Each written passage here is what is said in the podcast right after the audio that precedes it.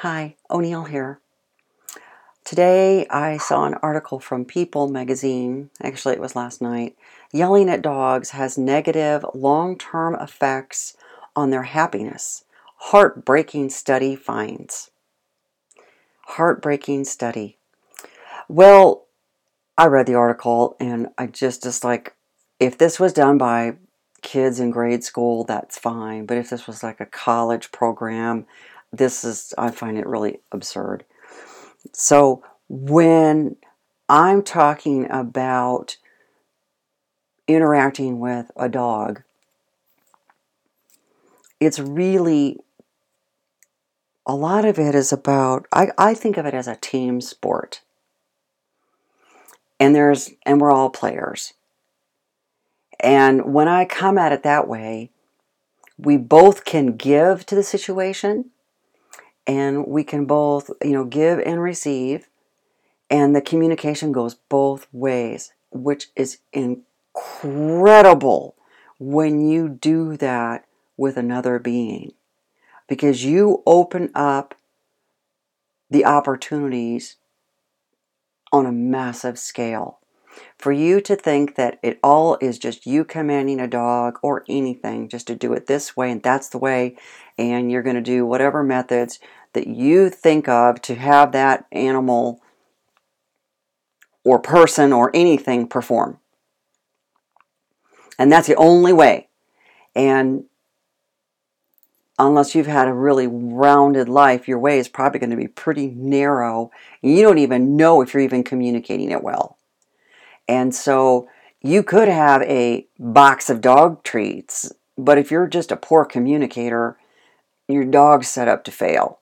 So by making it a team sport where you expand it and you start paying attention to your dog, it opens up options because then you both are open to see what can happen. And it usually is a lot more positive and productive. Um, back at yelling at your dogs has a negative long term effect. Well, you know, I, I yell at dogs. I've been training for over 45 years and, and I, I have yelled at dogs. And some of my favorite yelling is, Yes, that's so good. Oh, that's so wonderful. Come on, let's go play. Someone could yell, uh, shouting, yelling, same thing. Um, or if my dog is, you know, at a distance and he's running and I want him to stop because it's important that he stop right now. S- stay down.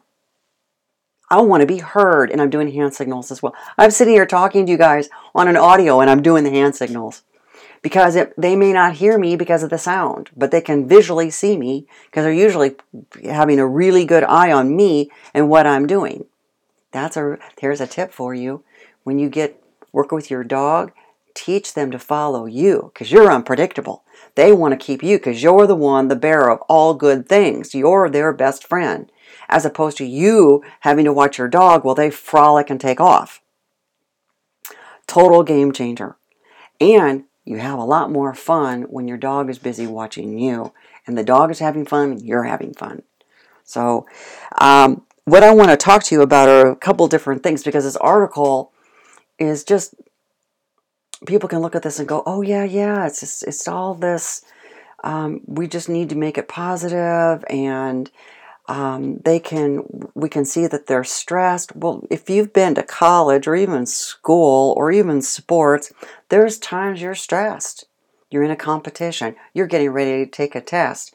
You are stressed. You're going for an interview. That doesn't mean it's a horrible thing and you're going to be traumatized long term so you have to keep the stress in perspective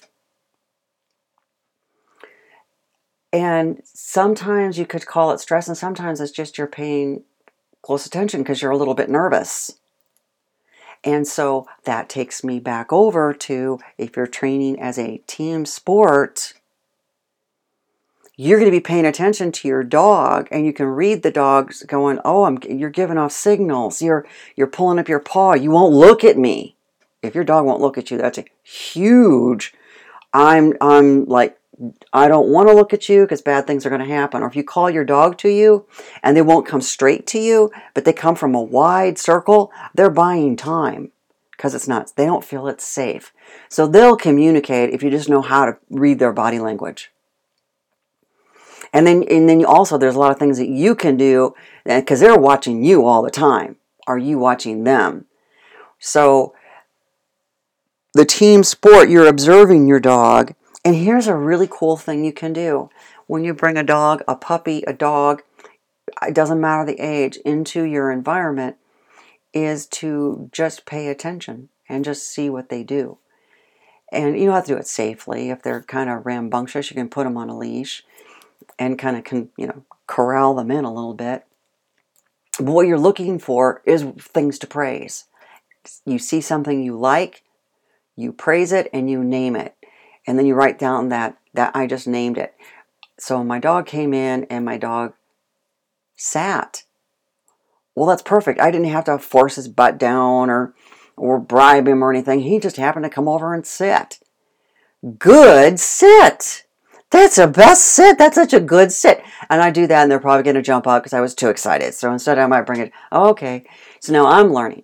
I'm learning about the dog. So we're still getting to know each other. So slow it down a little bit. And then I see the dog is, oh, I give them a toy, and they go over and they lay down to chew on the toy. Good down. Good chew your own toy. You're just the best. Now, they can tell by my voice and by my energy that it's all really good. And they are just going to continue what they're doing because it's good. Now, if on the other hand they had my shoe, and I might go, you know, I would what what I'll tell you what I would recommend is that you grab a dog toy and you go over and you do a tray. Look, here's this great bone. And they like, oh yeah, and they take that and then you just take your shoe away, put it behind your back and walk off. Good, chew on your own bone. So it's positive. And there was no box of dog treats required because a lot of the rewards, some of the best rewards, aren't food. So that's something to think about. So you see a behavior you like, good, and name it. If you see a, a behavior that you don't like, I know it's really common for people to go, no!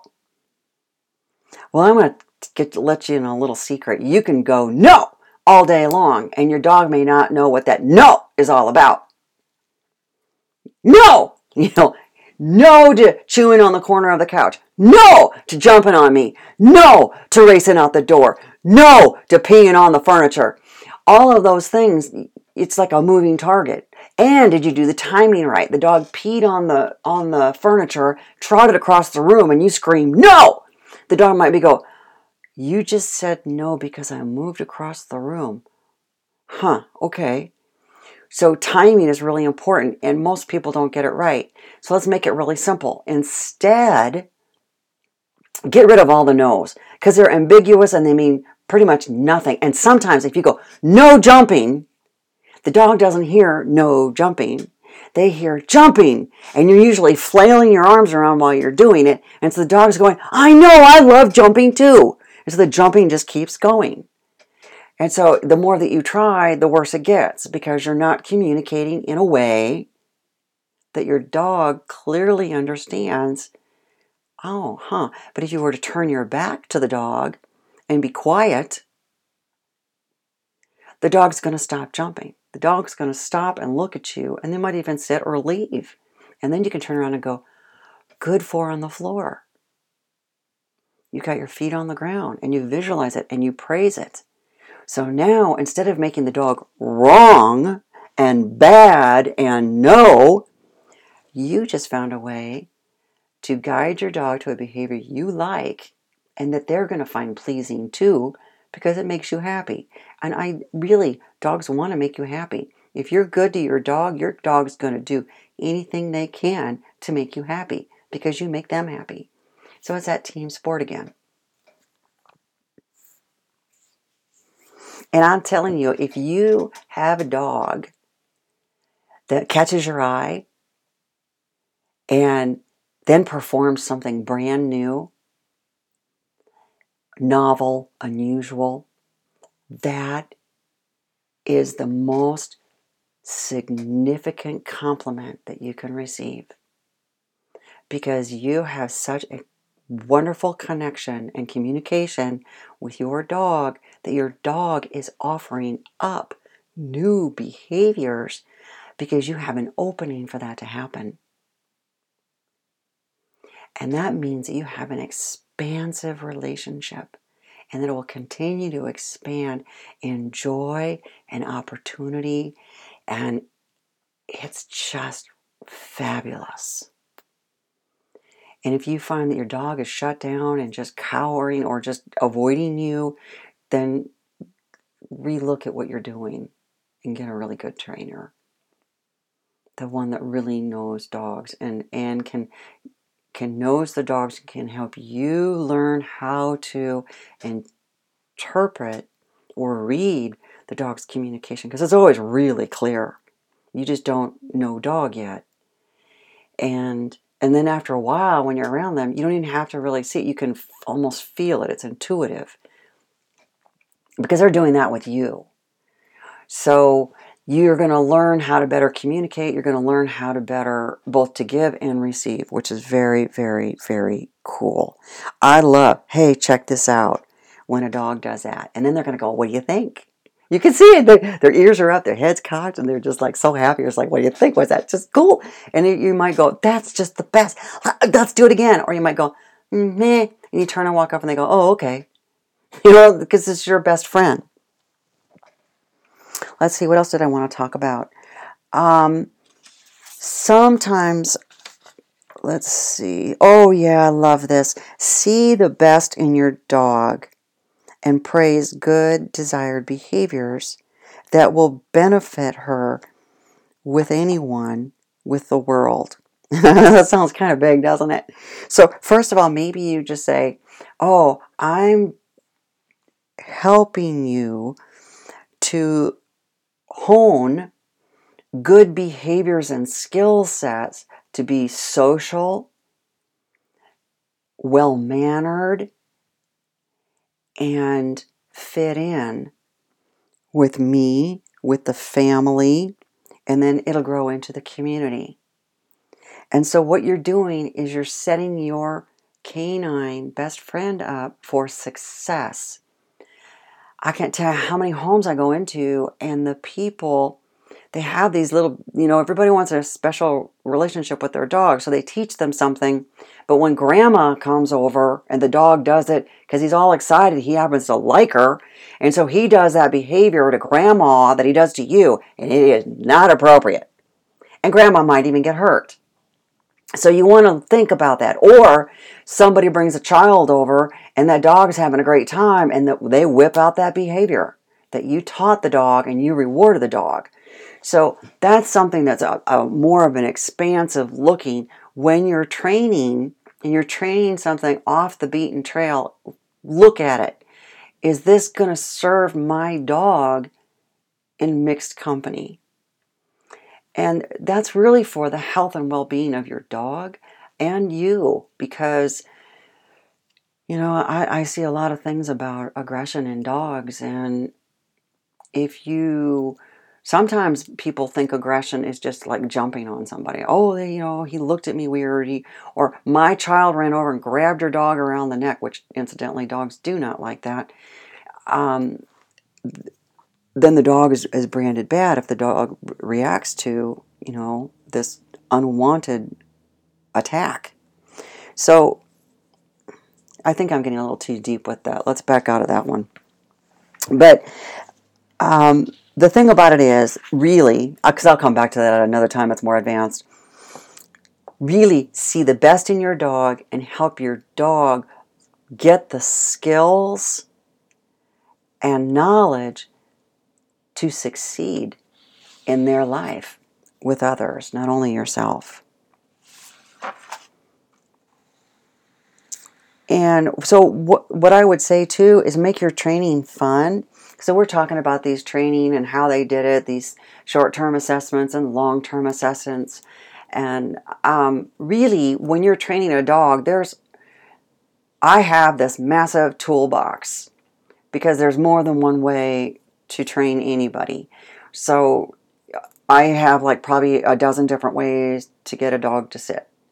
And and you know just pick the different things because one thing even as you're working with an animal you start here and then as they get that and they start to plateau well you can't use that method anymore now you need to come up with something next which is more advanced so that you're you're progressing because if you just keep doing the same things you're just going to just stay right there and so that's why you start with beginner intermediate advanced ideally to me every dog would be trained to voice control where they don't need to be on a leash. They're they're trustworthy, you're trustworthy, you work really well as that team, and they're responsive to you. That's a much better quality of life than you saying, I've got my dog on a leash and they drag me down the street. Zigzag, pull, pull, pull. I jerk, they pull. And that's because you plateaued. And you're going, oh, I can't tell you how many people I go, what would you like to change if you could change anything with your dog? And they go, oh no, it's all really great. And I watch the dog's behaviors and they're horrific. And they're and they're horrific because the people say, oh, this is fine, this is this is normal. We've been living like this and it's great. So I would say that that dog probably doesn't do really great with the neighbors or the community and they're limited. So they just are stuck in the house, stuck in the car, stuck in the backyard. They don't have the full rich life that they could have socially, freedom wise, being able to be involved in life and have it just so much better. And if the dog has a better life, you have a better life. For sure. Let's see. So I think it's more important than did I train my dog with a dog biscuit or did I get a little, you know, military with my dog and saying um, there's actually places and times for all of them as tools if you need them. Because you can train a dog without a treat and it still be positive. I know a lot of dogs, oh my gosh, particularly Labradors, you have a tennis ball and that dog will do anything. you know, you know, that's it. In fact, you just want to burn up some energy because that dog is just ready to go. They're such performers so that's a good example.